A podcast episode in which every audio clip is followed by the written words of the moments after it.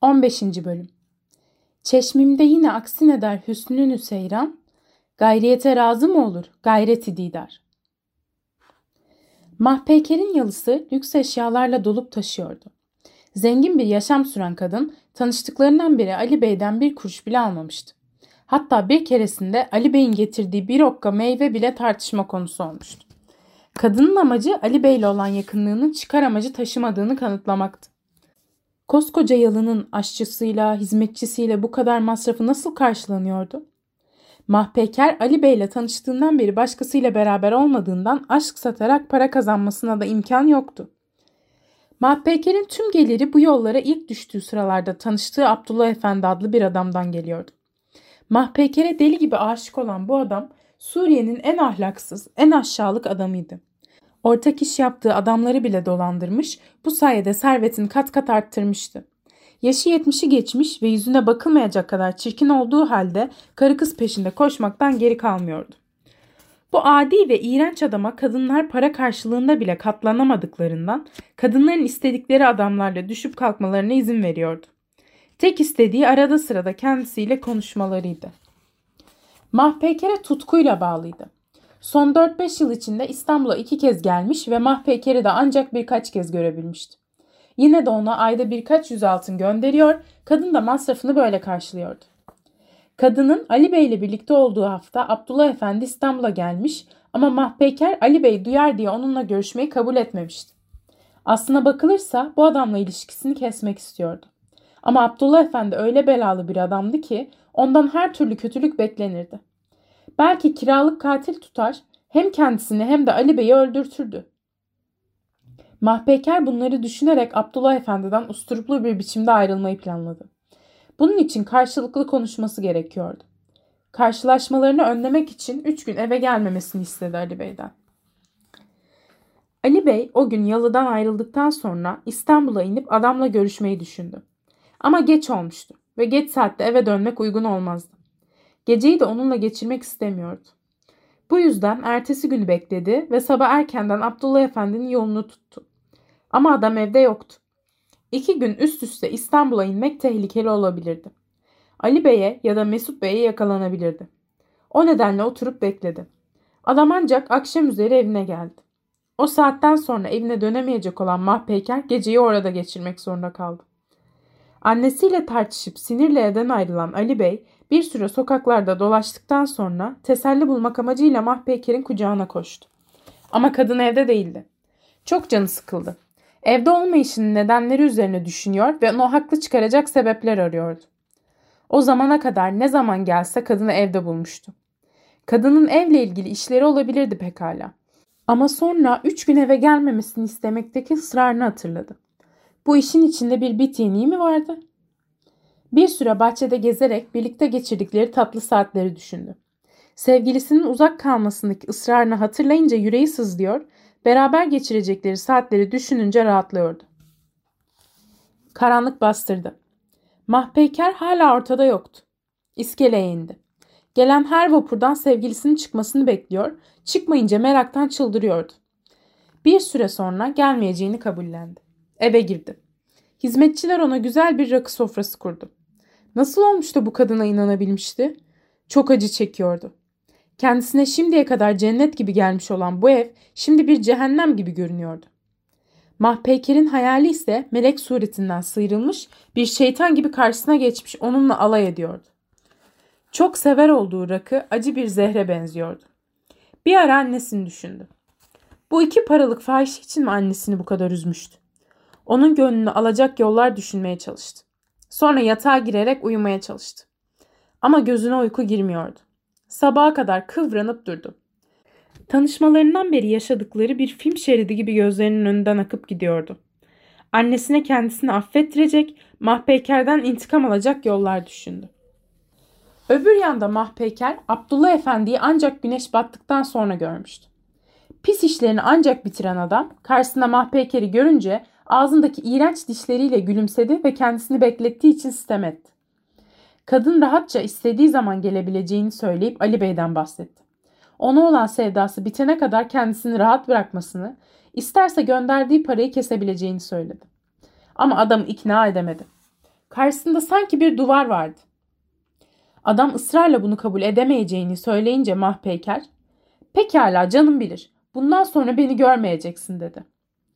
Bu defa yalvarma sırası adama geçti. Onsuz yapamayacağını söyleyerek sana altı ay süre veriyorum.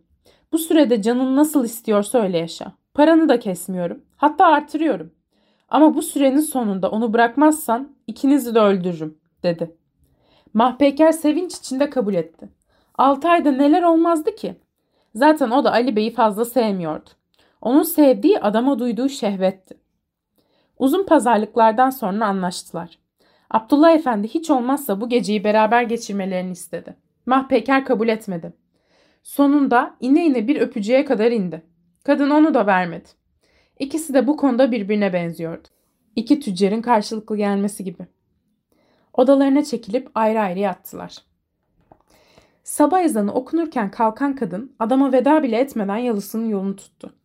Eve gelince sevgilisinin geceyi yalıda geçirdiğini öğrendi.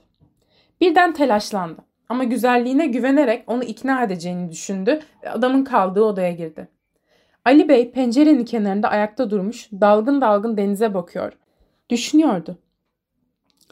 Öyle dalmıştı ki kadının odaya girdiğini bile duymadı. Ayak sesleri üzerine dönüp Mahpeker'i görünce bağırmaya başladı. Neredeydin söyle bakalım neredeydin? Mahpeker korkarak dur bakalım biraz nefes alayım anlatacağım dedi. Başına gelen belaları mı anlatacaksın? Artık yalanlarına kanmayacağım. Al şu paraları da git paralarını eğlendir. Bunları söyledikten sonra cebinden çıkardığı bir deste parayı Mahpeker'e fırlatarak kapıya yöneldi. Ondan böyle bir davranış beklemeyen ve çok şaşıran Mahpeker gururu bir yana bırakarak Ali Bey'in ayaklarına sarıldı ve gitmemesi için yalvarmaya başladı. Yalvarırım gitme. Başıma gelenleri bir dinle. Ondan sonra istersen beni öldür dedi. Sonra adama sarılmaya çalıştı. Ama Ali Bey eliyle onu iterek kendisinden uzaklaştırdı ve kapıdan çıkıp gitti. 16. Bölüm Yusufi Gümkeş'te baz ayet be kenan gam mehor, külbe-i ahsan şeved rüzi gülistan gam mehor. Oğlundan hakaret gören Fatma Hanım birkaç gün içinde çökmüştü. Ondan başka kimsesi yoktu. Aralarında geçenlerden sonra eve döneceğini sanmıyordu. Dönse bile ilişkileri eskisi gibi olmazdı. Her şeyin tadı tuzu kaçmıştı. Bir anne için oğlunu kaybetmekten daha kötü ne olabilir? Zavallı kadın ölmüş kocasını düşündü. O yaşasaydı bir dayanağı olur, oğluna da yol gösterirdi. Tüm zamanını ellerini açıp Allah'a dua ederek, onu doğru yola sevk etmesi için yalvararak geçirmeye başladı. Dilaşub'a gelince, bu zavallı kızcağız eve gelirken Ali Bey için alındığını biliyordu. Kendini kızı gibi seven eski hanımı Dilaşub'u verirken, Ali Bey'in ne kadar terbiyeli ve yakışıklı olduğunu bilmesem senden ayrılmaya gönlüm razı gelmezdi, demişti. Kendisi de bir haftalık işret aleminden sonra eve yorgun argın gelen Ali Bey'i görünce yüzünün solgunluğuna ve uykusuzluğuna rağmen onu çok beğenmiş, hayallerinin ötesinde olduğunu düşünmüştü. Yüzünü iki kez görmesine rağmen kalbini ona kaptırmıştı. Onunla mutlu olacağına inandı. O geceki uzak davranışlarını da yorgunluğuna bağladı. Ama daha o gece Ali Bey annesiyle tartışmış ve evi terk etmişti. Bu tartışmanın kendi yüzünden yaşandığını öğrenince perişan olmuş ve hemen Fatma Hanım'ın dizinin dibine koşmuştu. Kadın acı içindeydi. Bu eve ne umutlarla gelmiş, neler olmuştu. Daha kapıdan girer girmez felaketler başlamış, kızcağız da üzüntüden solmuş bir gonca güle benzemişti. Uykusuz geçen gecenin sabahında bir teselli arayan Fatma Hanım Dilaşub'u çağırdı. Kızım evladım, felek beni tek evladımdan ayırdı. Yaşadığım sürece yanımda kalır evladım olur musun? Hanımcığım bu felaketin sebebi benim. Ben olmasaydım oğlunuz sizden ayrılmazdı. Ne olur beni gönderin. O zaman oğlunuz eve döner, barışırsınız, dedi. İki kadın üzüntü içinde ağlaşırken bir cariye odaya daldı ve Ali Bey'in geldiğini, şu anda merdivenleri çıkmakta olduğunu söyledi. Hemen arkasından Ali Bey de göründü. Yüzü bir ölünün yüzü gibiydi. Hiçbir şey söylemeden annesinin ayaklarına kapandı. Tek bir sözcük söylemeden sürekli ağlıyordu. Kadıncağız sevinçten şaşkına dönmüş, bütün kırgınlığını unutmuştu. Oğlunun yüzünü öpüyor, kokluyordu. Sonunda kadın konuştu. Oğlum, ne olursuz ben senin ağlamana dayanamam. Beni hasta mı edeceksin? Hiçbir anne yavrusuna darılır mı? Daha yarım saat önce oğlunun yüzüne bakmamaya kararlı olan kadın şimdi hüngür hüngür ağlayan bu nankör evlada sarılmış onu susturmaya çalışıyordu. O sırada odada bulunan Dilaşup heyecandan oracıkta bayılıvermişti. Annesi tarafından hiçbir şey olmamış gibi karşılanan Ali Bey sakinleşmiş, annesi de teselli bulmuştu. İkisi birden Dilaşub'a döndüler. Fatma Hanım hemen yanına koştu. Kızı kolonya ile kendine getirmeye çalışıyor, Ali Bey de ona yardım ediyordu. Kız kendine gelip de hanımının yardımcı olmaya çalıştığını görünce utancından kıpkırmızı kesildi. Özellikle Ali Bey'in kendisini ayıltmaya çalışması hoşuna gitmişti. Demek ki kendisini seviyordu. Sonra birden doğruldu. Dün geceyi anımsadı. Boş ümitlere kapılmamalı, sabırlı olmalıydı. Uğursuz bir aşktan yeni kurtulan Ali Bey karşısına çıkan bu kıza sevdalandı. İkisini karşılaştırdı. Öbürü ne kadar yapmacıksa bu o kadar doğruydu. Bu cariye sanki bir melekti. Öteki sahte bir taş, bu kız ise bir pırlantaydı. Bir karşılaştırma yapmak bile doğru değildi. Ali Bey bu kıza alıcı gözle bakınca kendisine şaşırdı. Bu melek çevresinde dolanırken nasıl olup da görememişti. Üstelik annesinin kalbini kırıp evi terk etmişti. Annesiyle konuşurken sözü döndürüp dolaştırıp onun Dilaşub'la ilgili dünkü önerisine getirmek istiyordu. Ama yüzü olmadığından açık açık söyleyemiyordu. Fatma Hanım ise oğlunu tekrar kızdırmamak için konuyu açmaya çekiniyordu. Kadının aklını kurcalayan iki sorun vardı. Acaba oğlu o kadını terk edip mi eve dönmüştü yoksa annesinden özür dilemek için mi? Bunu bilemediği için bir süre yeni cariyenin adını bile anmadı. Bununla birlikte oğlunu yeniden eve bağlamak için Dilaşub'a aşık olmasının gerektiğini biliyor, kızdan söz etmek için fırsat kolluyordu. Sonunda daha fazla dayanamayacağını anladı. Oğlunun yanına sokularak kollarını boynuna doladı. Yavrum, sana bir şey söyleyeceğim ama sakın kızma. Sinirlenme olur mu? Sen sana darıldığımı sandın ama hiç bir anne yavrusuna gücenir mi? Gençlikte böyle şeyler olur.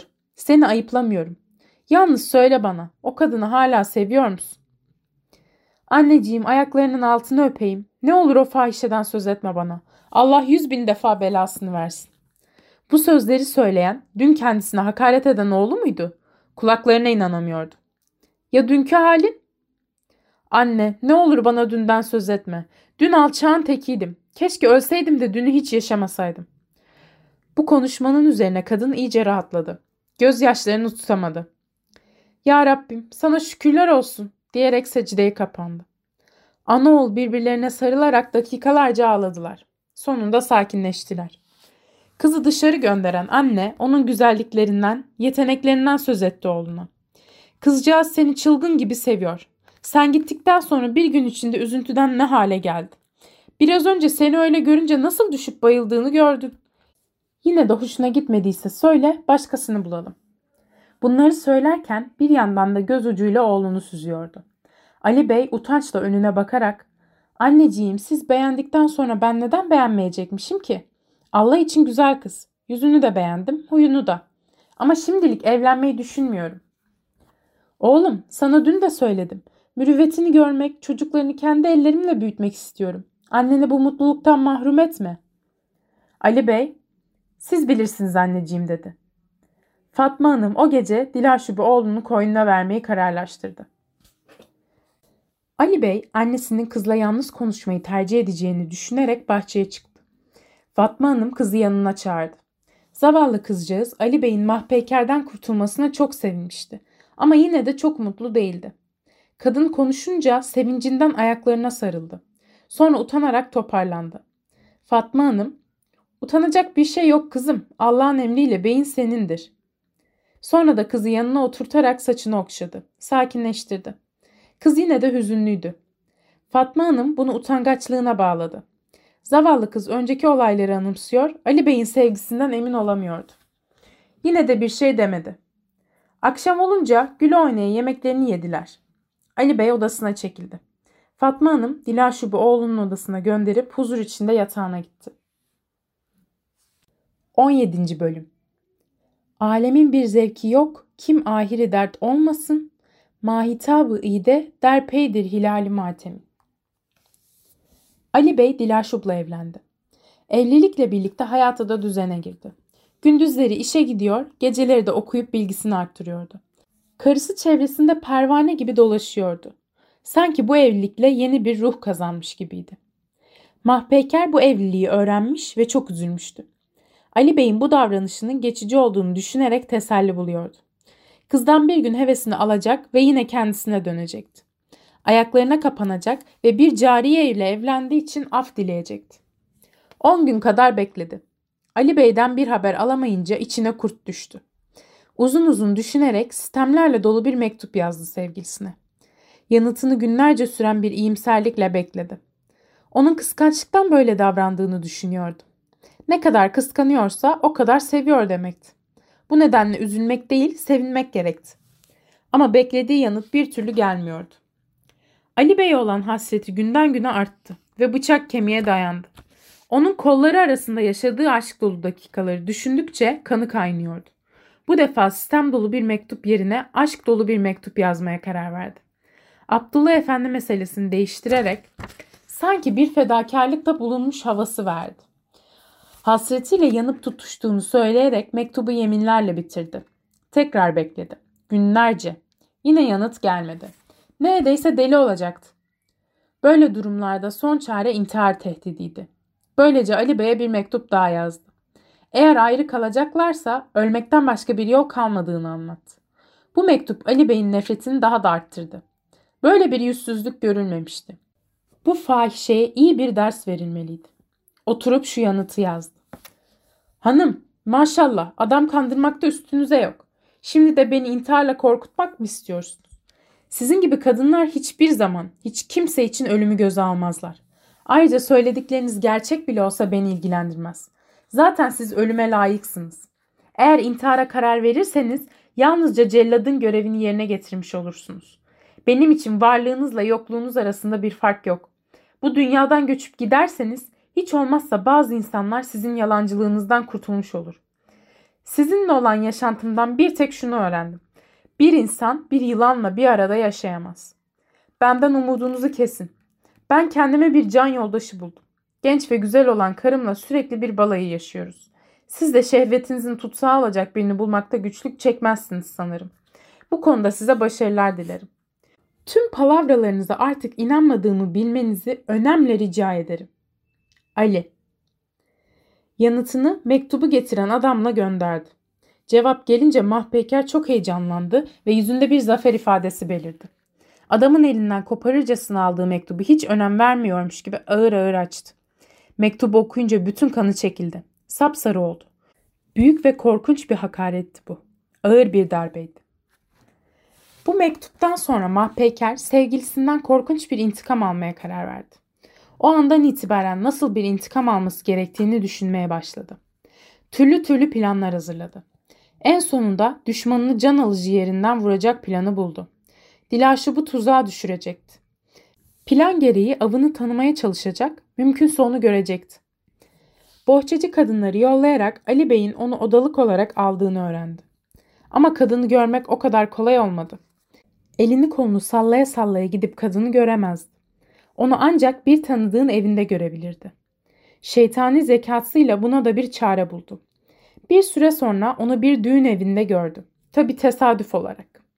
Bu ilk karşılaşmada kızın kendisinden on kat daha güzel olduğunu anladı. Sabah güneşi karşısında mehtabın ışıkları nasıl kaybolursa kadının güzelliği karşısında kendisinin güzelliği de öyle kaybolmuştu. Üstelik kendisi süslenmesine, kız da sadeliği tercih etmesine rağmen orada bulunan herkesten daha güzel görünüyordu. Mahpeyker kıskançlıktan çatladı. Güzelliğiyle baş edemeyeceğini anlayınca oradakilerin ilgisini sohbetiyle çekmeye çalıştı. Ama kız bu konuda da kendisinden iyiydi. Dinleyenler kısa sürede Mahpeyker'in hafif meşrep konuşmalarından sıkılmış, kızın güzel güzel konuşmasını dinler olmuştu. Mahpeyker iyice çıldırdı. Kızı neredeyse bir kaşık suda boğacaktı. Rakibi kendisinden biraz aşağı olsa Ali Bey olan kızgınlığı biraz azalacaktı. Ama kız kendisinden fersah fersah ilerideydi. Ali Bey gibi bir sevgiliyi başkasına kaptırmak her kadının kabul edeceği bir şey değildi. Değil bir fahişe, en namuslu kadınlar bile buna katlanamazdı. Mahpeker intikam planlarını gerçekleştirmek için düğün evinden erkenden ayrıldı. Planı gereği Abdullah Efendi'yi maşa olarak kullanacaktı. Doğruca ihtiyarın evine koştu. Anlaşmaları gereği Mahpeker'i 6 ay göremeyecek olan adam başka gönül heveslerinin peşine düşmüştü. Bir ay sonra Mahpeker'i karşısında görünce oldukça şaşırdı. Bu ani gelişim parayla ilgili olduğunu sandı. Onu karşılarken aman efendim madem ki bu kulumuzu sevindirmeye karar verdiniz ben de karşılığını vermekte tereddüt etmem tabii. Kadın çok telaşlı ve kızgındı. Kesik kesik nefes alıyordu. Yüzünde derin bir üzüntünün izleri vardı. Adam bunu görünce ah ne kadar aptalım. Düşünmeden konuşarak ortalığı karıştırdım. Hasta mısınız yoksa? Hasta mı? Bekleyin de ne olduğunu anlatayım. Ama istediğimi yapabilecek misiniz acaba? Eğer yaparsanız yanınızdan ayrılmam. Yalnızca sizin olurum. Ben intikam istiyorum. İntikamımı alayım da isterse dünya yıkılsın. Adam kadının amacını anlayabiliyordu. Bir intikam için kendisini kullanacaktı. Bu canavar için adam öldürmek tavuk boğazlamaktan daha kolay bir işti. Bu kadar kolay bir şey için neden bu kadar telaşlandığını anlamıyordu sadece. Küçümser bir sesle şöyle dedi. Vah vah vah demek tüm heyecanınız intikam içinde. Eğlenceden başka bir şey düşünmeyen Mahpeyker Hanım demek intikam ateşine tutuldu. Ama böyle bir meleğe intikam ateşi yakışır mı? Yine de neden olmasın? Azrail de bir melek değil mi? Sözlerinin etkisini görmek için kadına baktıktan sonra devam etti. Şu dünyada benim gibi dostun varken isteklerinin gerçekleşmeyeceğini düşünmen ayıp olur. Sen emret gerisi kolay. Eğer emrettiğin şeyi yapamazsam o zaman istediğini söyle. Mahpeker acı acı gülümseyerek planını açıkladı. Benim yoluna dünyaları serdiğim adam bir gün yalıya gelip beni bulamayınca kızıp gitmiş. Güya beni çok kıskanmış. Ondan sonra da kendine bir cariye bularak gönül eğlendirmeye başlamış. Güleyim bari. Üzüldüğünüz şeye bakın. Siz ondan zengin erkek mi bulamayacaksınız? Elinizi sallasanız ellisi. Mahpeker'in gururunu okşamak için söylenmiş bu sözler ters etki yarattı. Onur kırıcı bakışlarla adamı şöyle bir süzdü. Biraz bekledi. Sonra sen galiba yaşımın boyunca hiç kimseyi sevmedin. Aşkın ne olduğunu bile bilmiyorsun. Nasıl kimseyi sevmedim? Sen benim ne zaman sevda işlerinden uzak kaldığımı gördün? Bana göre insan nasıl dünyaya bir kez geliyorsa yaşamı boyunca da bir kez sever. Gerisi gönül eğlendirmektir. Eğer gerçekten sevmiş olsan bana üzüldüğün şeye bak demezdin. Demek sevdiğini yitirsen hiç üzülmeyeceksin. Beni sayma. Bu yüzden hangi kadın beni sever ki? Ben de bunu anlayayım. Bu kadar param varken sana eğlence olacak çok kadın bulunur. Sana gerçeği söyleyeyim. Bu gönül işlerinde paranın yalancı bir ünü vardır. Güzel bir yüz okkalarca altından daha çok işe yarıyor bu işlerde. Yoksul bir memur bizden daha çok eğleniyor. Şu karşınızdaki yoksul dünya yüzünden eksilseydi üzüntü duyacak mıydınız? Üstünüze alınmayın. Gerçeklerden bahsediyorum. Ben sizin yerinizde olsaydım başka bir cebidelik bulur, o zibidiyi kıskançlığıyla baş başa bırakırdım. Benim durumuma düşersen öyle yaparsın. Şimdi intikamıma yardımcı olacak mısın? Sen istersin de yapmaz mıyım? Söyle bana, onu öldüreyim mi? Hapis mi ettireyim? Hiçbirini. Sadece onları ayır yeter. Abdullah Efendi gülümsedi. Sonra, çok zor bir şey istediniz. Bu konuda yardımınıza ihtiyacım var. Siz bana sadece kızın kuşkulu bir hareketini ya da vücudunda bir iz, bir işaret var mı onu öğrenin. Gerisini bana bırak. Onu adi bir fahişe durumuna düşüreceğim. Bu gibi işler her zaman yaptığımız şeylerden. En kısa zamanda bir dedikodu çıkaracağım. Bu herkesin kulağına gidince ayrılmaları an meselesi olur. Abdullah Efendi konuşmasını bitirmiş, sevgilisini mutlu etmenin keyfiyle sandalyesinde sallanıyordu. Mahpeker'in içi rahatladı. Planının başarıya ulaşacağından emindi artık. Abdullah Efendi'den yardım istemekle iyi yapmıştı. Adama takılarak Büyü peşinde koşanlar senden neden yardım istemezler anlamıyorum, dedi. Adamın boynuna sarıldı. Yanaklarından öptü. Ağzını salyalı ağzına değdirdi. Kendisinden başka şeyler de bekleyen adamı bırakarak sokağa fırladı. Hemen işe koyuldu. Fatma Hanım'ın cariyelerinden birini kandırarak kendisine casus yaptı. Bohçacı kadınları onun evine yolladı. Kendisi de çevre hamamları dolaşmaya başladı. İşe başladığının dördüncü günü Dilaşub'a bir hamamda rastladı. Dikkatli bakışlarla kızın vücudunu inceledi. Peştemal bağının yanında iki küçük ben gördü. Biri açık, diğeri koyu renkliydi. Bu iki iz yeter de artardı bile. Hemen hamamdan çıktı. Abdullah Efendi'ye gitmeden önce bir işini halletmek için yalısına uğradı. Tesadüfler bir başlamaya görsün. Arkası çorap söküğü gibi gelir. Dilaşup o gün hamama gitmeden önce oturmuş, anılarını, düşüncelerini yazıyordu. O sırada içeriye Ali Bey girdi. Yazdıklarına bakmak istedi. Dilaşup utanarak göstermedi. Ali Bey şaka yollu kağıdı elinden almak isteyince de yırtıp attı. O sırada konakta olan bohçacı kadınlardan biri bu olayı cariyelerden öğrendi. Bahşişi kapmak için hemen Mahpeyker'in yalısına koştu ve bire bin katarak anlattı. Dilaşup Ali Bey'e göstermediğine göre bu bir aşk mektubu olmalıydı. Sadece bu bile onu yerden yere vurmak için yeterliydi. Mahpeyker sevinç içindeydi. Abdullah Efendi'nin istediği iki kanıtı bulmuştu işte. Şimdi umut edebilirdi. İstanbul'a indi. Doğruca Abdullah Efendi'nin evine giderek kızın vücudundaki benleri ve kağıt yırtma olayını anlattı. Abdullah Efendi de bu delillerin fazlasıyla yeteceğini söyledi. İntikamı tasarladığından daha iyi olacaktı. Yalısına dönerek fesat tohumlarının yeşermesini beklemeye başladı. Ali Bey mutlu bir yaşam sürüyordu. Fırsat buldukça gezinti yerlerini dolaşıyordu. Abdullah Efendi peşine casus koydu. Sonunda bir cuma günü Çamlıca'ya geleceğini öğrendi. Perteva adında yakışıklı ama bir o kadar da kötü bir adamı vardı. Onu yanına çağırdı ve gerekli emirleri verdi. Daha sonra Ali Bey'in ilk üzüntüsünü görmesi için Mahpeyker'i de davet ederek Çamlıca'ya gitti. Ve Ali Bey'in her gelişinde oturduğu çınar ağacının yakınında bir yere geçip oturdu. Mahpeyker de erkenden kalkıp Çamlıca'ya gelmiş, tanınmamak için sıkı sıkı çarşaflara bürünmüştü.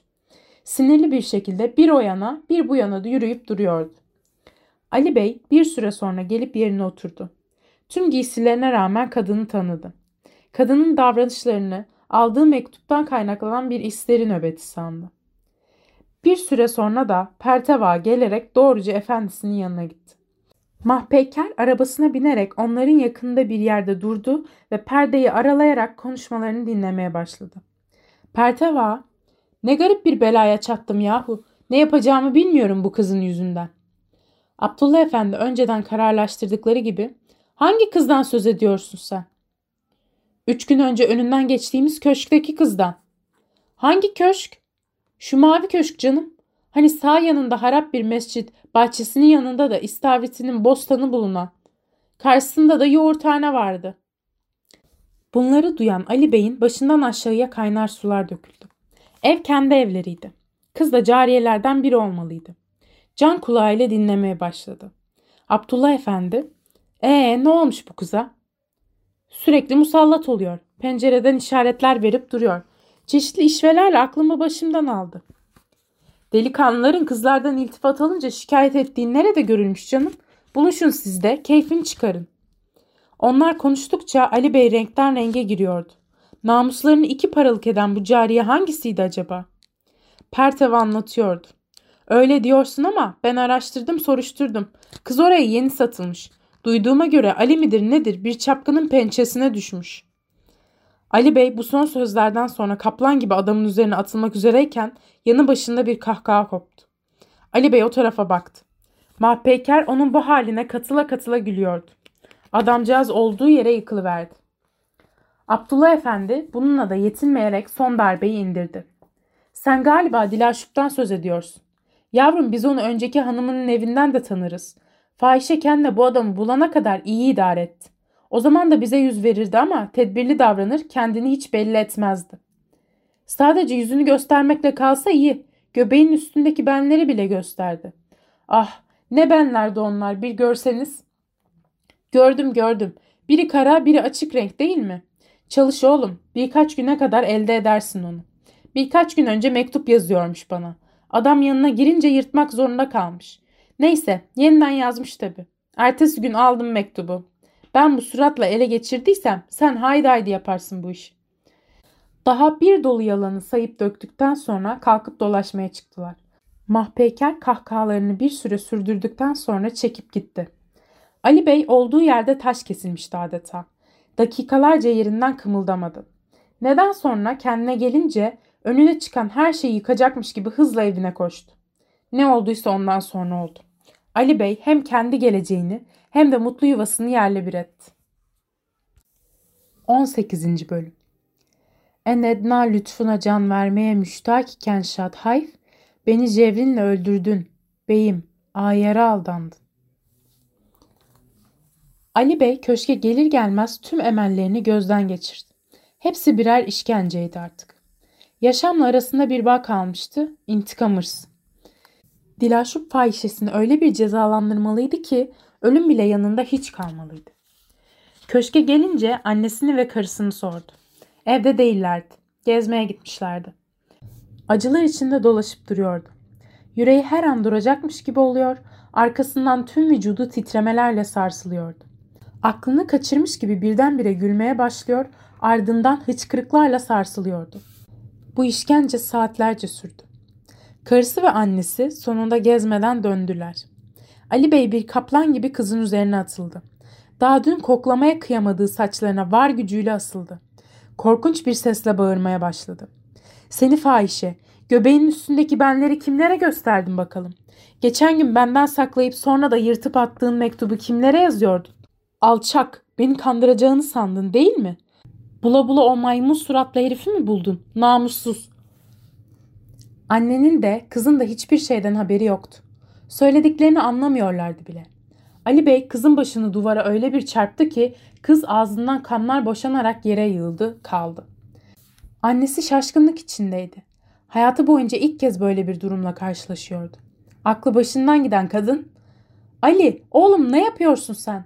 Dur, biraz dur da beni dinle." Ali Bey'in kimseyi dinleyecek hali yoktu. Oldukça küstah ve terbiyesiz bir tavırla annesine ''Çekil, çekil sen de başımı belaya sokma.'' Böyle derken bir yandan da annesini itiyordu. Bir türlü hırsını alamıyordu. Vahşi bir hayvan gibi kızın her tarafını parçalıyordu. Ortalık kan içinde kalmıştı. Zavallı kızcağız o halinde bile aldığı darbelerin etkisiyle ayıldıkça gülümsemeye çalışarak Ali Bey'in ayaklarına uzanıyordu. Sarılmaya, yüzünü sürmeye çalışıyordu. Bu durum yarım saat kadar sürdü. Kız bir köşede bayılıp kalmış, artık daha fazla işkence edecek gücü kalmayan Ali Bey de bir köşeye yığılmıştı. O zamana kadar uğradığı şaşkınlıktan bir şey yapamayan Fatma Hanım bağırıp çağırmaya, ağlamaya başladı. Odaya doluşan cariyeler Ali Bey'i yatağına yatırdılar. Zavallı kızcağızı da başka bir odaya taşıdılar. Oraya buraya koşturan uşaklar bir doktor bulup eve getirdiler. Doktor her ikisiyle de ilgilendi ve ilaçlarını yazdı. Ancak Fatma Hanım'ın en büyük korkusu oğlunun aklını yitirmesiydi. Ağlayarak doktora durumu sordu. Yeminler etti. Oğlunun bir sinir krizi geçirdiğini, sinirden böyle davrandığını söyleyen doktor kadıncağızı yatıştırıp gitti.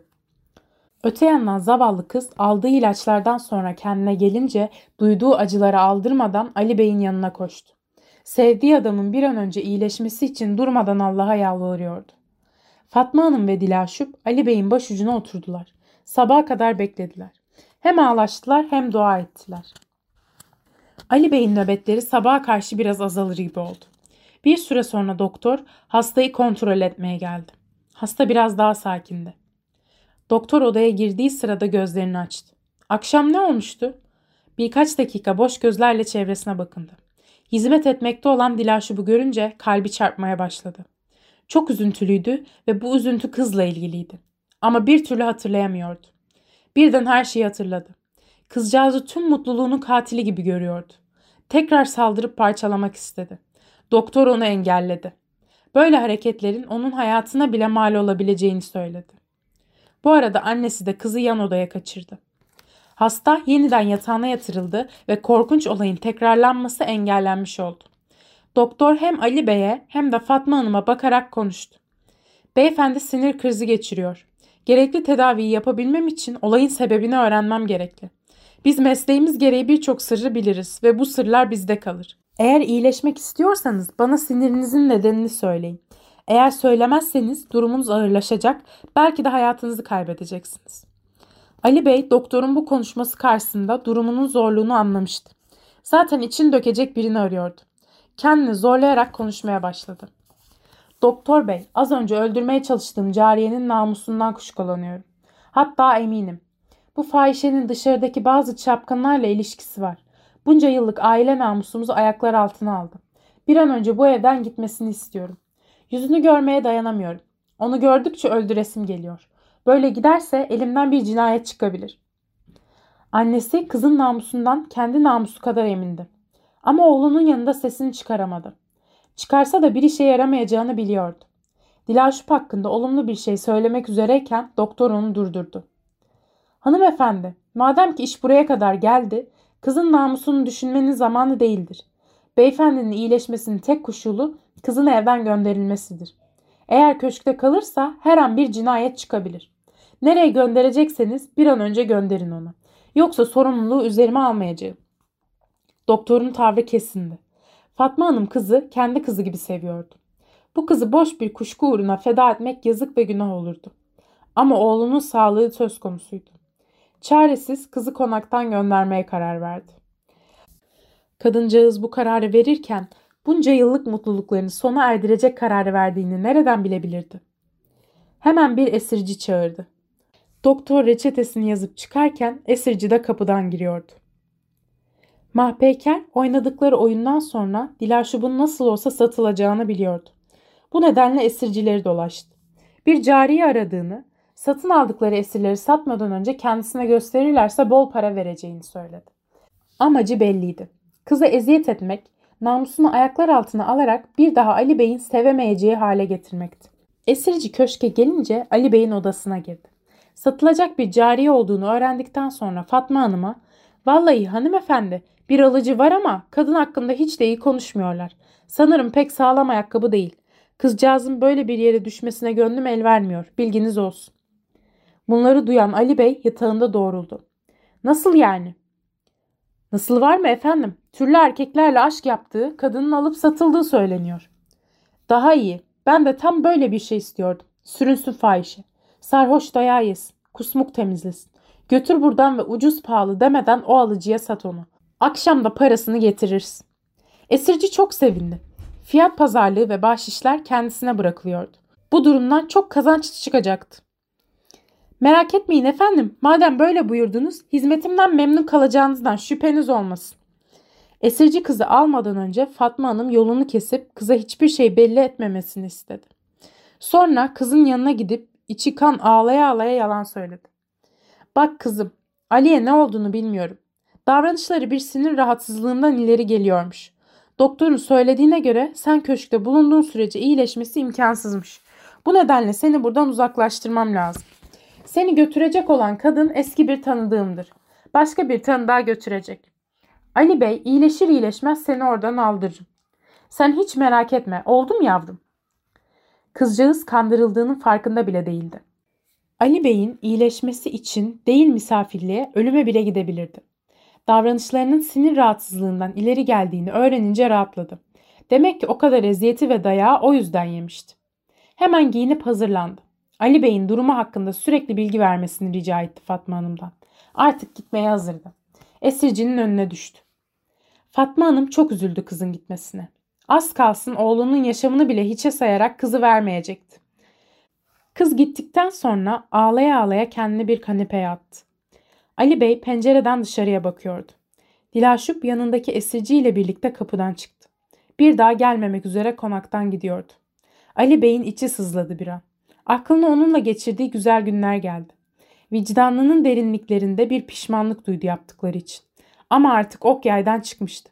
Geri dönülemezdi. Tekrar bir sinir krizi geçirdi. Bağırıp çağırmaya, sayıklamaya başladı. Annesi ve cariyeler koşup geldiler. Ali Bey'i sakinleştirmeye çalışıyorlar ama başarılı olamıyorlardı. Hastalık 15 gün kadar sürdü. Bu süre içinde annesi neredeyse hiç uyumadı. Kadıncağız canlı cenazeye döndü. Artık yaşamasından umudu kesmişlerdi. Sonra bir mucize oldu. Ali Bey 16. gün kendine geldi. Yavaş yavaş iyileşti. Kefeni yırtmıştı. 19. bölüm Kaç fermudi be şimşiri siyaset küştenem, yani didi çünün ruzen behari düşmenem. Diğer taraftan esirci kadın kızı peşine takarak konaktan çıkmış, doğruca Mahpeyker'in yalısına götürmüştü. kurbanını bekleyen canavarın odasına girdiler. Kapıdan girer girmez esirci kadın Dilaş'ı bu mahpeykere doğru itekleyerek ''Kız ne duruyorsun? Yeni hanımının eteklerini öpsene.'' dedi. Kızcağız azarlanınca neye uğradığını şaşırdı. Hiçbir şeyden haberi yoktu ki zavallının. Kayınvalidesinin tanıdığım dediği kadının yüzüne bakarak ''Bu nasıl bir söz? Ben buraya misafir olarak gelmedim mi?'' Esirci kadının cevap vermesine fırsat vermeden kin dolu bir sesle haykırdı Mahpeker. Hayır hanımefendi, siz buraya misafir olarak gelmediniz. Bana satıldınız. Nasıl bir zamanlar Ali Bey'e satıldıysanız bana da öyle satıldınız. Beyinizin böyle davranmasına şaşırdınız değil mi? Güzelliğinize fazla güveniyordunuz. Ancak gördüğünüz gibi o sizi satmaktan çekinmedi. Merak etmeyin, siz böyle davranılan ne ilk kadınsınız ne de sonuncusu olacaksınız. İnsan ne kadar namuslu olursa olsun, bazen namussuzlardan daha namussuzdur. Dünyanın hali böyle. Bir an önce kabul edin. Sonra kızı baştan başa inceleyerek bağırdı. Ne bakıyorsun öyle aptal aptal? Hadi üzerindekileri çıkar. Hizmetçi önlüğünü giy. Doğru mutfağa. Akşama misafirlerim var. Kızcağız hangi amaçla nereye gönderildiğini sonunda anlamıştı. Şimdiye kadar başına böyle bir şey gelmediği, böyle davranışlarla karşılaşmadığı için yığıldı kaldı. Esirci kadın ve mahpeyker böyle bir şey beklemediklerinden bir an şaşırıp kaldılar. Biri alacağı paradan, diğeri alamayacağı intikamdan korkuyordu. Yüzüne su serptiler. Kız yavaş yavaş kendine geldi. Gözlerini açtı. Mahpeker kızcağız o haldeyken bile alay etmekten geri kalmadı. Esirci kadın, hiçbir şey olmamış. Ne de olsa kibar bir hanımefendi. Erkeğinden ayrıldığı için biraz hüzünlendi galiba. Neyse canım hasta olsun olmasın ben onu alıyorum. Dilaşup acı ve üzüntüden kıvranıyordu yerde. O öyle yatarken Mahpeker ve esirci pazarlık ettiler ve anlaştılar. Kadın parayı alarak Ali Bey'in konağına gitmek üzere ayrıldı. Kız üzüntüden kahroluyor, sık sık düşüp bayılıyordu. Mahpeker de durmadan alay ediyor, sık sık dövüyordu. Kızcağız ölüp de bu cehennemden kurtulamıyordu. Mahpeker hem ruh güzelliği hem de vücut güzelliği bakımından Dilaşup'tan daha geriydi. Ama en çok onun namusundan çekiniyordu. Onu kendisi gibi biri yapmak için aylarca uğraştı. Türlü işkenceler yaptı. Ama ne kadar uğraşırsa uğraşsın başka bir erkeğin eline eline değdirmedi. Bu günah yuvasında namusunu korumak için dilendikçe direndi. Bu da Mahpeker'i iyice kudurttu.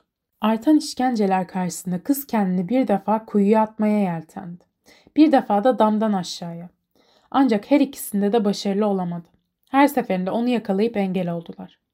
En sonunda Mahpeyker kızın namusuna bir zarar veremeyeceğini anladı ama yine de ona işkenceler yapmaya devam etti.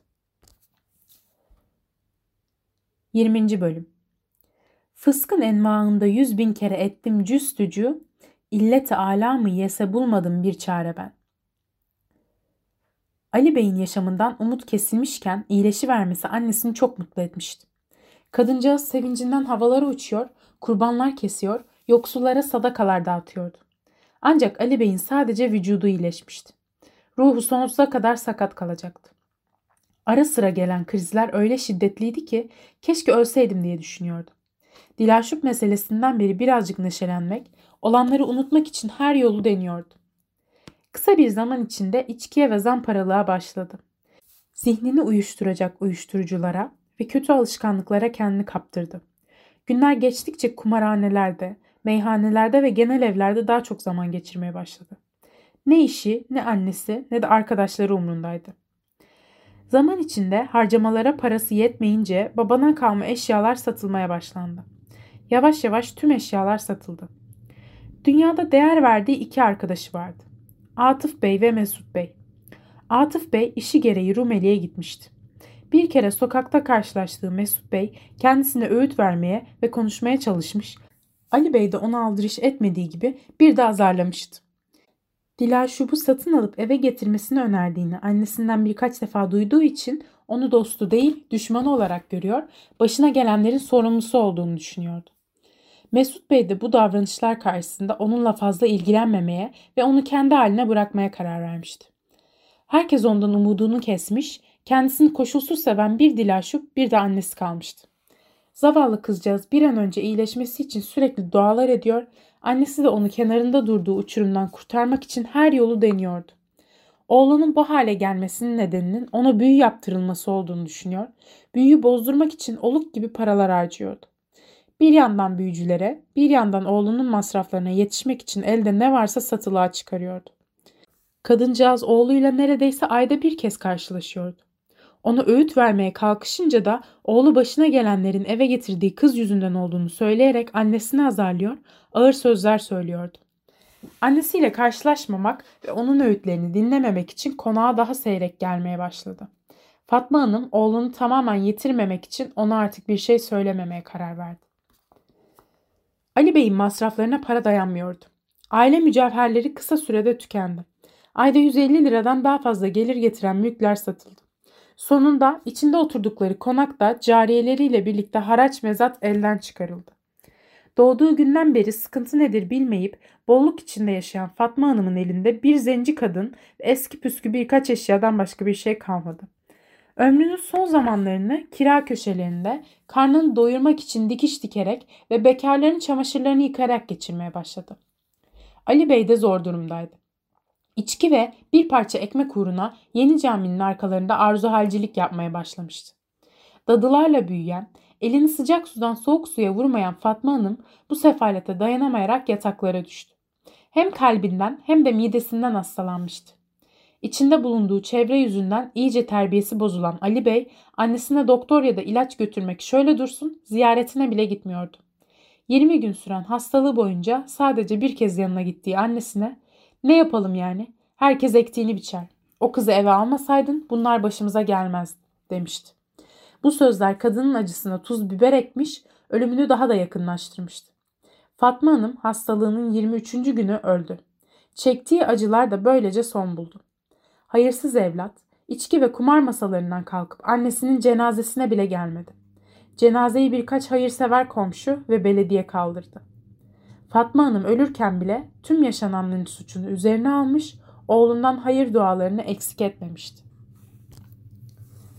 21. Bölüm Cismimi yaktınsa payimal etme gönlümden sakın, külhanım eksik değil, hak isterim de ah kerim.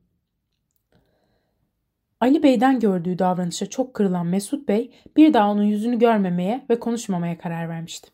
Yine de annesinin ölümünü duyunca çok üzüldü ve kırgınlığını unuttu gitti. Yanına gitse ve yardımcı olmaya çalışsa Ali Bey'in kendisini tersleyeceğini biliyordu.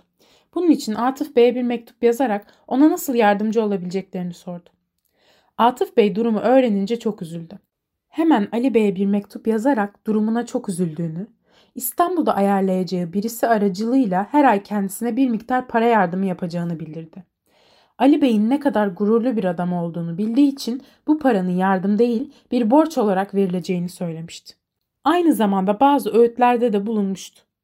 Ali Bey öyle ahlaksız bir hale gelmişti ki artık meyhaneleri dolaşıyor, kumar masalarından para çalıyordu. Arkadaşının para teklifini kabul etti ama bir yandan da verdiği öğütler için hakaret etti. Ali Bey'in yapacağı bir alçaklık daha kalmıştı. Mahpeykerle beraber olmak. Ne kadar istese de gururu buna engel oluyordu. Diğer taraftan Mahpeyker zavallı kıza işkence yapmaya devam ediyordu. Bu işkenceler sayesinde intikam duygusu biraz da olsa hafiflemişti. Yine de tam olarak tatmin olmamıştı. Çünkü asıl hedefi Ali Bey'di. Onun kolları arasında yaşadığı aşk dakikalarını unutamıyordu. İçindeki intikam duygularıyla ona duyduğu şehvet sürekli savaş halindeydi. Sonunda aşk ve şehvet bu mücadeleyi kazandı. Onu çok özlemişti. Tekrar bir araya gelmenin yollarını aramaya başladı. Ali Bey gelebileceği son noktaya gelmişti artık. Zaman zaman Mahpeker ile yeniden ilişki kurmayı düşünüyor, kalan son gurur kırıntıları buna engel oluyordu. Bir yandan Ali Bey, bir yandan Mahpeyker hem buluşmak istiyorlar hem de birbirlerinden davet bekliyorlardı. Ali Bey direndikçe Mahpeyker'in şehvet duyguları kabarıyordu. Mahpeyker ondan umudu kesince kendisi harekete geçmeye karar verdi. Bir yandan da işiteceği hakaretlerden çekiniyor, o sinirle gerek Dilaşub'a, gerek beraber olduğu erkeklere, gerekse Abdullah Efendi'ye dünyayı zindan ediyordu. Abdullah Efendi ve diğer sevgilileri onu bu fikrinden vazgeçirmeye çalıştılar. Ama başaramadılar. Öğüt verdiler, tehdit ettiler, olmadı. Bunun üzerine Abdullah Efendi aracılık yapmaya karar verdi. Zaten bu işleri en iyi o bilirdi. Araya aracılar katarak kadının niyetini söyletti. Ama Ali Bey'i ikna edemedi.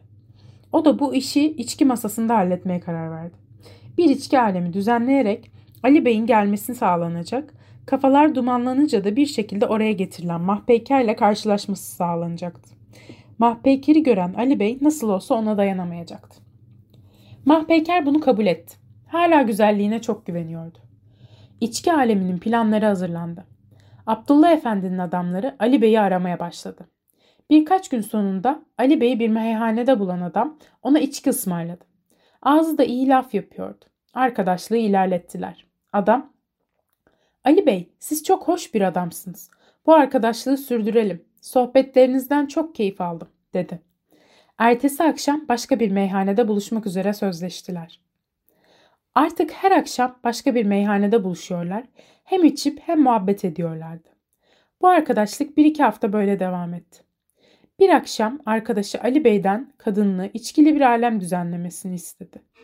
Atıf Bey'in kendisine bağladığı aylığı yeni almış bulunan Ali Bey bu öneriyi kabul etti. Hemen o akşam Çukurbostan tarafında Ali Bey'in bildiği bir eve gidip kadın erkekli rezil bir biçimde eğlendiler. Artık her akşam buluşuyor, böyle bir eve gidiyor ve kadınlarla içki içerek eğleniyorlardı. Bu eğlenceler sabahlara kadar sürüyordu. Sonunda bir gün Ali Bey'in arkadaşı lüks bir evin sahibini tanıdığını, oraya gelen sosyete kadınları ile birlikte sabahlara kadar eğlendiklerini, isterse kendisini de götürebileceğini söyledi. Ali Bey bu teklifi kabul etti. Adam adresi verdi. Akşam orada buluşabileceklerini söyledi. Adam Ali Bey'den ayrıldıktan sonra hemen Abdullah Efendi'ye haberi vermeye gitti. Mahpeyker de oradaydı. Hemen Edirne kapıda bir ev tuttular. Pek ayağa düşmemiş yosmalardan birkaç tanesini ayarlayıp eve getirdiler. Hazırlıklar tamamlanınca Ali Bey'i beklemeye başladılar. İçki meclisi öyle güzel ayarlanmıştı ki Ali Bey en iyi zamanlarda bile böyle hazırlanmış bir masa görmemişti. Konukseverlikle ev sahiplerinden çok aşağıda olmaktan hiç utanç duymadı. Hatta ben neymişim meğerse diye kendisine övünç payı çıkardı. Kızlar bir yandan şarkılar söylüyor, bir yandan da misafirlerine içki ve öpücük dağıtıyorlardı. Aradan geçen saatlerden sonra Ali Bey artık iyice sarhoş olmuştu. Çok eğleniyor, naralar atıyordu. Tam o sırada Mahpeyker kapıda göründü. O akşam için haftalardır hazırlanıyordu. Güzel görünmek için çok uğraşmış, süslenip püslenmişti. Tek sıkıntısı günlerdir süren uykusuzluğun ve yorgunluğun yüzündeki izi olan solgunluğu giderememesiydi. Tüm kırgınlığını saklayarak gelip Ali Bey'in yanına oturdu. Yapmacık bir sitemle ''Kalpsiz adam, bak beni ne hallere getirdin. Eskiden ne yapsam affederken sonra sana ne yaptım ki artık yüzüme bile bakmıyorsun. Lütfen merhamet et, yüzüme bak.'' Kadın açıkça yalvarıyordu. Ama Ali Bey eski Ali Bey değildi. O acemi delikanlılık dönemi çoktan geride kalmıştı. Mahpeyker'in yalvarmaları onu etkilemiyordu. Soğuk bir tavırla yüzüne bakıp duruyordu. Bir süre sonra şunları söyledi. Hanım, biz buraya eğlenmeye geldik. Üstelik yanım yörem güzel kızlarla dolu. Bizi buraya çağıran adamın bir sürü güçlü kuvvetli uşağı var. Çok istiyorsanız onlardan birini seçin, keyfinize bakın. Sonra mahpekere arkasını döndü. O sırada içki dağıtmakta olan kadınlardan birini yanına çekti. Onunla konuşmaya başladı. Bir zamanlar bir dediğini iki etmeyen eski sevgilisinin tavırları karşısında Mahpeken neye uğradığını şaşırdı. Öyle etkilendi ki düşmemek için duvarlara tutunarak kalkıp dışarıya çıktı. Dışarı giysisini giymeye başladı. Mahpeyker Ali Bey'den böyle bir tepki alacağını hiç düşünmemişti. Ali Bey ise Mahpeyker ile karşılaşacağını aklına bile getirmemişti. Yanındaki arkadaşına ''Yahu bu kadın nereden çıktı birdenbire?'' Arkadaşı hiçbir şey bilmiyormuş gibi önemsemeden yanıtladı. Ne bileyim kardeşim, kızların arasına karışmış. Sen onu bilmezsin. Eskiden çok iyiydi. Şimdi biraz bozulmuş ama kadın yokluğunda işe yarar. Daha sonra konuyu değiştirdi.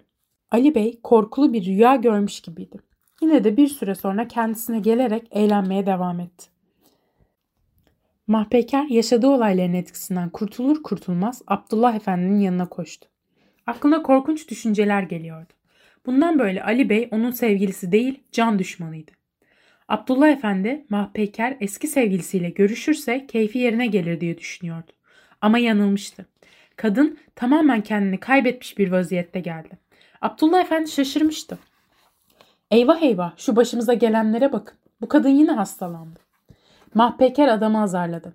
Sen bunak mısın nesin? Kapa çeneni. Hastalığı da nereden çıkardı? Sonra başına gelenleri Abdullah Efendi'ye teker teker anlattı. Abdullah Efendi mahpekeri dinledikçe pusuya yatmış bir hayvan gibi yüzü şekilden şekile giriyordu. Kadın anlatmayı bitirdiğinde ortalığı bir ölüm sessizliği kapladı. Bir süre öylece kaldılar. Sonra Abdullah Efendi'nin iğrenç sesi duyuldu. Bu böyle olmayacak. Bu adam yaşadıkça sen rahat, huzur yüzü görmeyeceksin. Onu ortadan kaldırıverelim, bu iş bitsin.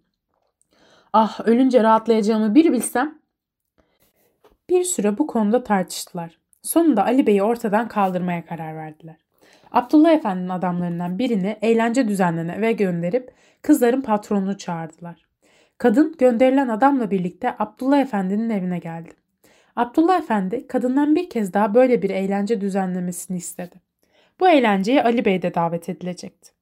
Kadın, tamam sen merak etme dedi. Abdullah Efendi, o halde yarın onu eğlenceye çağır, sonra da gel bana bildir, bahşişini al. Üsküdar'daki bağ evinde yapacağız bu toplantıyı. Sakın unutma. Kadın Edirne kapıya döndüğünde eğlence tüm hızıyla sürüyordu. Ali Bey henüz yatmamıştı. Kadın hemen yanına giderek ertesi gün yapılacak eğlenceye onu davet etti. Abdullah Efendi ile Mahpeker ise cinayet üzerine konuşarak geçirdiler gecelerini. Abdullah Efendi'nin tüm hayatı kötülükler içinde geçmişti. Elinden tüm kötülükler gelirdi. Para kazanmak için ev yıkmak, ocak söndürmek ve adam öldürmek ava çıkmak kadar eğlenceli bir şeydi. Dolayısıyla bu cinayet onun gözünde tavuk kesmek kadar kolaydı. Mahpeyker için ise durum farklıydı. Çünkü o güne kadar onun kötülüğü cariyelerine dönmekten, rakipleriyle alay etmekten ve sevgililerine eziyet etmekten öteye geçmemişti. İşleyecekleri cinayeti düşündükçe içi titriyordu. Cinayete karar vermek başka, uygulamak başka şeydi. İntikam almanın başka yollarını düşündü. Aklına bir şey gelmeyince gene eski fikrine döndü. Mahpeyker bu kararı iyice benimsemesine rağmen nasıl uygulayacakları konusunda Abdullah Efendi'yi sık sık sorguya çekiyordu. Acaba başarabilecek miyiz? İçinde sürekli bir kuşku vardı. Abdullah Efendi onu sakinleştirmeye çalışıyordu. Bu 35 bin keselik servet bir adamı öldürmeye yetmeyecekse neye yarar? Herif yarın bağ evine gidince kadın rakıyı önüne koyar, sonra kadın getirmek bahanesiyle dışarıya çıkar. Zaten benim hırvat orada olacak. O bu işte o kadar ustadır ki adamın bin tane canı olsa birini bile sağ bırakmaz. Evde başka odalar da var. Siz bunlardan birine girin, ister bekleyin ister seyredin. Cinayet planı kusursuz görünüyordu. Odalarına çekilip yattılar. 22. Bölüm İydi ekberdir şehidi aşkına derse o mah, bir nigah-ı ram biçare kurbanım mıdır? Abdullah Efendi o gece çok iyi uyudu. Ama Mahpeyker'in gözüne uyku girmedi. Cinayetten sonra başına gelebilecekleri düşünerek korkular içinde titriyordu. Ne zaman gözleri kapansa polisleri, yargıçları görüyordu. Bir sonraki seferde Ali Bey kanlı kefenler içinde yatıyordu. Sabaha kadar hiç uyumadı. Çevresinde dolaşan hayaletlerle birlikte köşkün her yerini dolaştı, durdu. Yine de verdiği cinayet kararından vazgeçmedi. Sabah oldu. Olayları ayarlayacak olan kadın geldi. Mahpeyker ile birlikte Abdullah Efendi'yi uyandırdılar.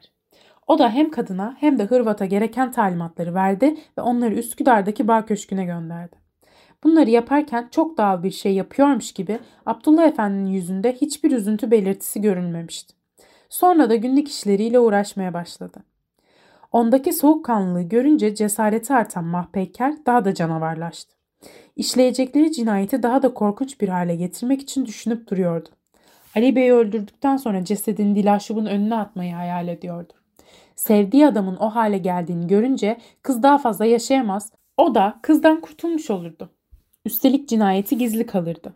Bu kararı verdikten sonra yalısına gitti. Kızı da alarak Üsküdar'a bağ köşküne doğru yola çıktılar. Oraya varana kadar kıza hiçbir şey söylemedi. Yalnızca iğrenç bir yüz ifadesiyle dik dik bakmakla yetindi. Oraya varınca bütün odaları kontrol etti. Sokak kapısına yakın ve ayrı bir girişi olan odayı kendisi için seçti. Kızı da yan odaya götürdü. Hışımla içeriye ittikten sonra ''Burası neresi biliyor musun? Burası öbür dünyanın kapısıdır. Burada gördüğün ya da göreceğin şeyler hakkında sonradan tek kelime edersen canını okurum. Ne yaparlarsa yapsınlar ruhun duymayacak anladın mı?'' Tam bir hanımefendi olan kız aradan geçen bunca zaman ve onca hakaretten sonra çok cesur biri olup çıkmıştı. Ne mahpeykerden ne de ölümden korkuyordu. Hatta ölüm onun için bir kurtuluş olurdu. Bu nedenle şöyle dedi. Sizden beklenecek bir şeyler peşindesiniz değil mi? Hiç şaşırmadım. Şaşırdığım benden yardım istemeniz. Ne yapacaksınız? Canımı mı alacaksınız? Elinizden geleni ardınıza koymayın. Sinirden kıpkırmızı olan Mahpeyker kızın üstüne yürüdü ve avazı çıktığı kadar bağırdı. Aklını başına topla, seni diri diri mezara gömerim. Sonra sinirle kapıyı kapatıp kendisini bahçedeki kulübede bekleyen Hırvat'ın yanına gitti.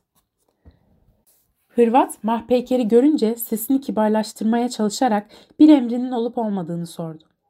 Mahpeyker hem korkudan hem de başarısızlık olasılığı yüzdesinden titreyen bir sesle ''Emirlerime uyacağını biliyorum ama işini iyi yapabilecek misin? Yoksa tir tir titreyecek misin? O adamın ne kadar suçlu olduğunu düşünür ve sanki kardeşini öldürmüş gibi hayal edersen hırsla üzerine saldırıp gebertebilirsin. Mahpeyker adama cesaret vermek istiyordu. Ama buna hiç gerek yoktu. Adam zaten bu işler için yaratılmıştı. Kadının acemeliğine güler gibi yanıt verdi. Abdullah Efendi'nin haklı olduğuna inanıyorum. İnanmasaydım bile beni ilgilendirmezdi. Ben alacağım emre bakarım. İnanın bu iş çok kolay olup bitecektir. Bu sözler Mahpeyker'i sevindirdi. Adamın eline bir kese altın tutuşturdu. Tam o sırada kapı çalındı. Mahpeyker odasına kaçtı. Hırvat kapıyı açtı. Ayarlamaları yapan kadın ile Ali Bey gelmişlerdi. Dilaşub'un odası bahçe kulübesine çok yakın olduğundan kızcağız Hırvat ile Mahpeyker arasındaki konuşmaları tamamen duymuştu. Bu nedenle yere kapanarak ağlamaya başlamış, gelenleri görmemişti. Ali Bey yanındaki kadınla geldiğinde akşam yeni başlıyordu. Bağ köşkü bu işlere uygun yapıldığından bahçe duvarları yüksek, evin tavanları alçaktı. Ali Bey evi görünce kadına ''Burayı da nereden buldun? Böyle işler için ne iğrenç bir yer. Benim yerimde bir başkası olsaydı korkudan ölürdü.'' Kadın açık yerlerde eğlenmenin tehlikeli olduğunu, oysa böyle yerlerde baskın yapılmadığını söyledi. Bu konuşmalardan sonra Ali Bey'i yukarıdaki odalardan birine çıkardı. Odada rakı sofrası önceden hazırlanmıştı. Ali Bey masaya bakarak ''Tamam, siz gidip işlerinize bakın, siz gelene kadar ben rakımı içip eğlenirim.'' dedi. Kadın çıktıktan sonra Ali Bey içmeye başladı. Epeyce içmiş, zaman geçmişti. Ali Bey sıkıldı. Bunca zaman geçmiş, gelen giden olmamıştı. Yerinden kalkarak merdivenlerden inmeye başladı. İçtiği rakıdan başı dönüyor, ayakları birbirine dolanıyordu. Bahçeye çıkıp hırvatı buldu. Nerede kaldı bunlar? Neredeyse gelirler. Burası biraz uzaktır ne de olsa. Bu nasıl iş anlamadım. Neredeyse geldiğime pişman olacağım. Bu konuşmaları duyan Dilaşup Ali Bey'in sesini tanıdı. Mahpeyker'le Hırvat'ın deminki konuşmasını hatırlayınca öldürmek istedikleri kişinin Ali Bey olduğunu anladı. Korkunç bir durumla karşı karşıyaydı. Sevdiği adama nasıl yardım edebileceğini düşünmeye başladı. Bahçedeki duruma bakılırsa olay gerçekleşmek üzereydi. Bu sırada Ali Bey merdivenleri çıkmaya başladı. Dilaşup korkudan tir tir titriyor, dışarı çıkmaya cesaret edemiyordu. Pencereden bağırsa bile sesini kimse duymaz, duysalar bile Ali Bey'i kimse Hırvat'ın elinden kurtaramazdı. Ona yardım etmek istiyordu. Gerekirse canını vermekten çekinmezdi ama bu da işe yaramayabilirdi. En iyisi Ali Bey'e ulaşmak ve ne yapılacaksa birlikte yapmaktı. Bu arada Mahpeyker'in Hırvat'ın odasına gittiğini gördü. Ne yapacaksa şimdi yapmalıydı. Hemen odasından çıkıp merdivenlere yöneldi. Üst kata çıkınca odaları aramaya başladı. Sonunda odalardan birinde onu buldu. Ali Bey bunca zaman sonra hiç ummadığı bir yerde Dilaşub'u görünce çok şaşırdı. Tek kelime etmeden bakıyordu. Dilaşup sevgilisinin eline sarılarak ''Çabuk buradan kaç. Şu pencereden çıkabilirsin. Yaşamın tehlikede.'' Ali Bey kendine geldi ve elini kızın elinden kurtararak ''Çek elini. Sen burada ne arıyorsun? Tam layığını bulmuşsun. Buraya kimin için geldiysen onun yanına git ve beni rahat bırak. Zavallı kızcağız işittiği hakaretleri hiç aldırmadan Ali Bey'in ayaklarına kapanarak yalvarmasını sürdürdü. Beni dinlemiyorsanız annenizin hatırı için dinleyin. Ne olur buradan uzaklaşın. Sizi öldürecekler. Kız hüngür hüngür ağlıyordu. Annesinin ölümünden sonra ilk defa bu şekilde anılması Ali Bey'i biraz yumuşattı. Kıza sordu. Açık konuş. Kim? Beni neden öldürsün? Dilaşup kendi gözleriyle görmesi için Ali Bey'i peşine taktı. Hole çıkınca Hırvat'ın kulübesini gören bir pencerenin önüne geldiler. Karanlıkta bir şey görünmüyordu. Dinlemeye başladılar. Hiç kimse görünmüyordu ama sesleri geliyordu. Hırvat, hanımefendi şimdi çıkıp işini bitireyim. Mahpeyker, olmaz biraz daha bekle. İçince iyice sarhoş olur sen de daha kolay öldürürsün diyordu. Ali Bey Mahpeyker'in sesini tanımış, başına gelecekleri sonunda anlamıştı. Kızla birlikte odalardan birine girdiler. Odada bulunan çarşaflardan ip yapan Ali Bey ipin ucunu kıza verdi ve pencereden çıkarak özgürlüğüne kavuştu. Dilaşımı kurtarmak aklına bile gelmedi. Tek düşündüğü Mahpeyker'den intikam almaktı. Rastladığı ilk karakola gitti. Edepsiz bir ifadeyle komisere tüm olayı anlattı. Komiser bu edepsiz adamı hoş karşılamamakla birlikte görevinin gereğini yerine getirdi. Mahallenin imamını ve semtin ileri gelenlerini çağırdı. Bir süre sonra hepsi geldiler. Bağ köşküne baskın yapmak için yola çıktılar. Gelenlerin arasında birkaç gün önce civara taşınan Mesut Bey de vardı.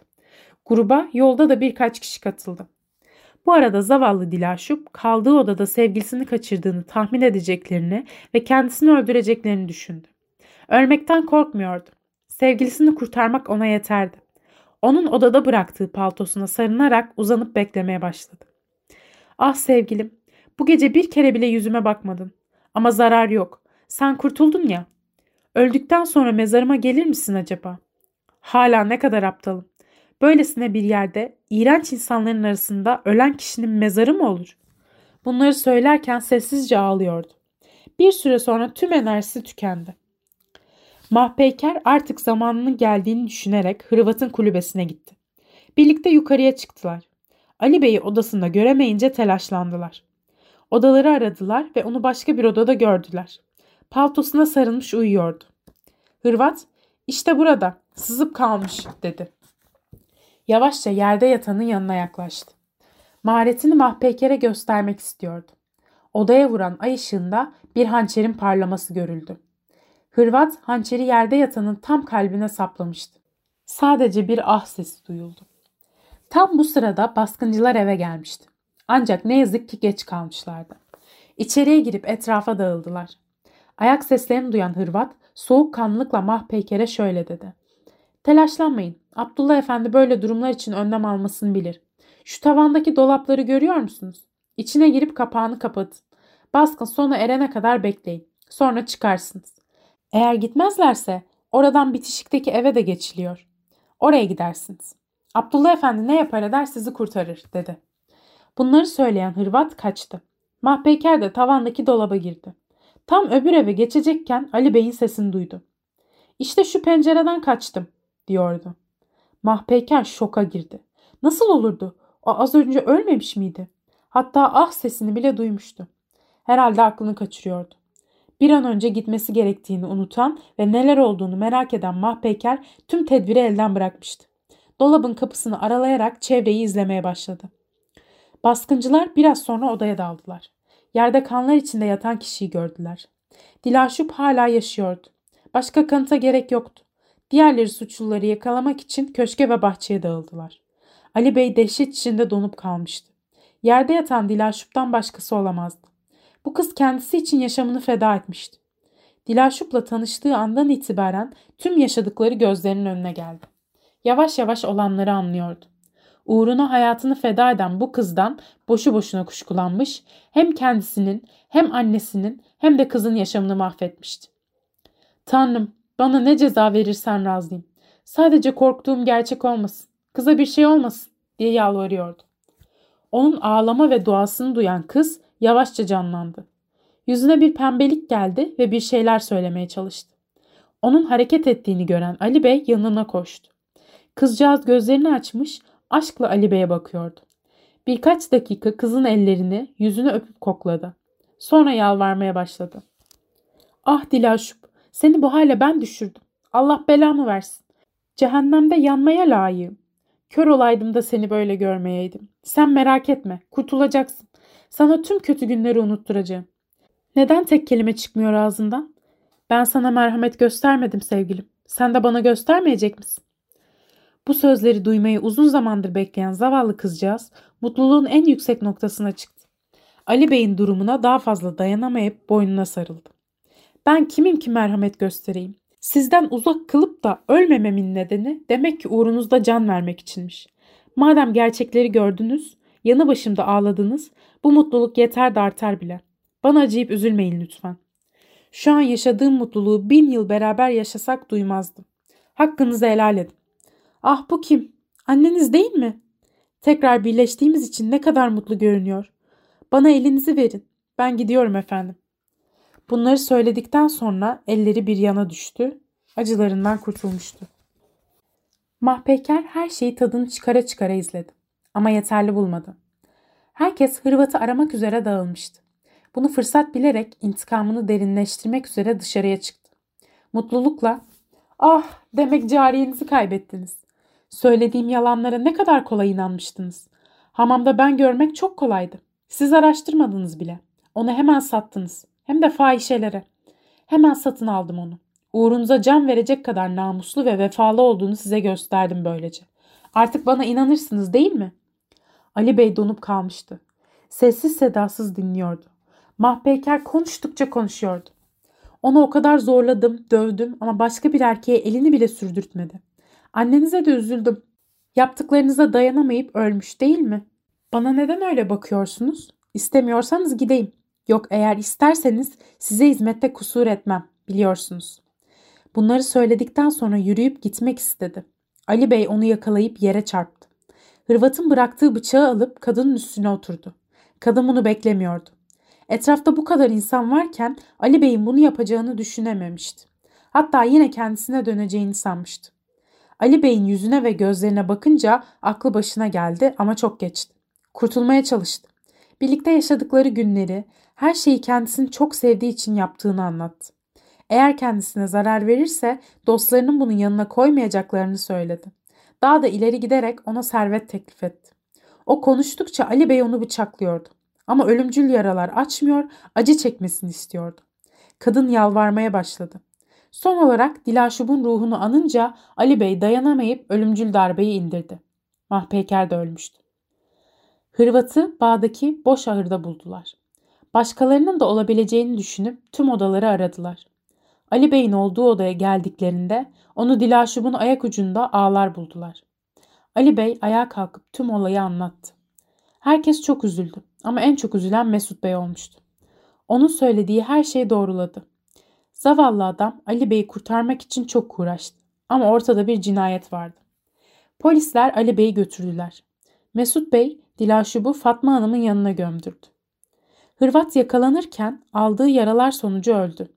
Abdullah Efendi olayları duyunca neredeyse kalp krizi geçirecekti. O zaman bir şey olmadı ama kısa süre içinde amansız bir hastalığa yakalanarak cezasını buldu.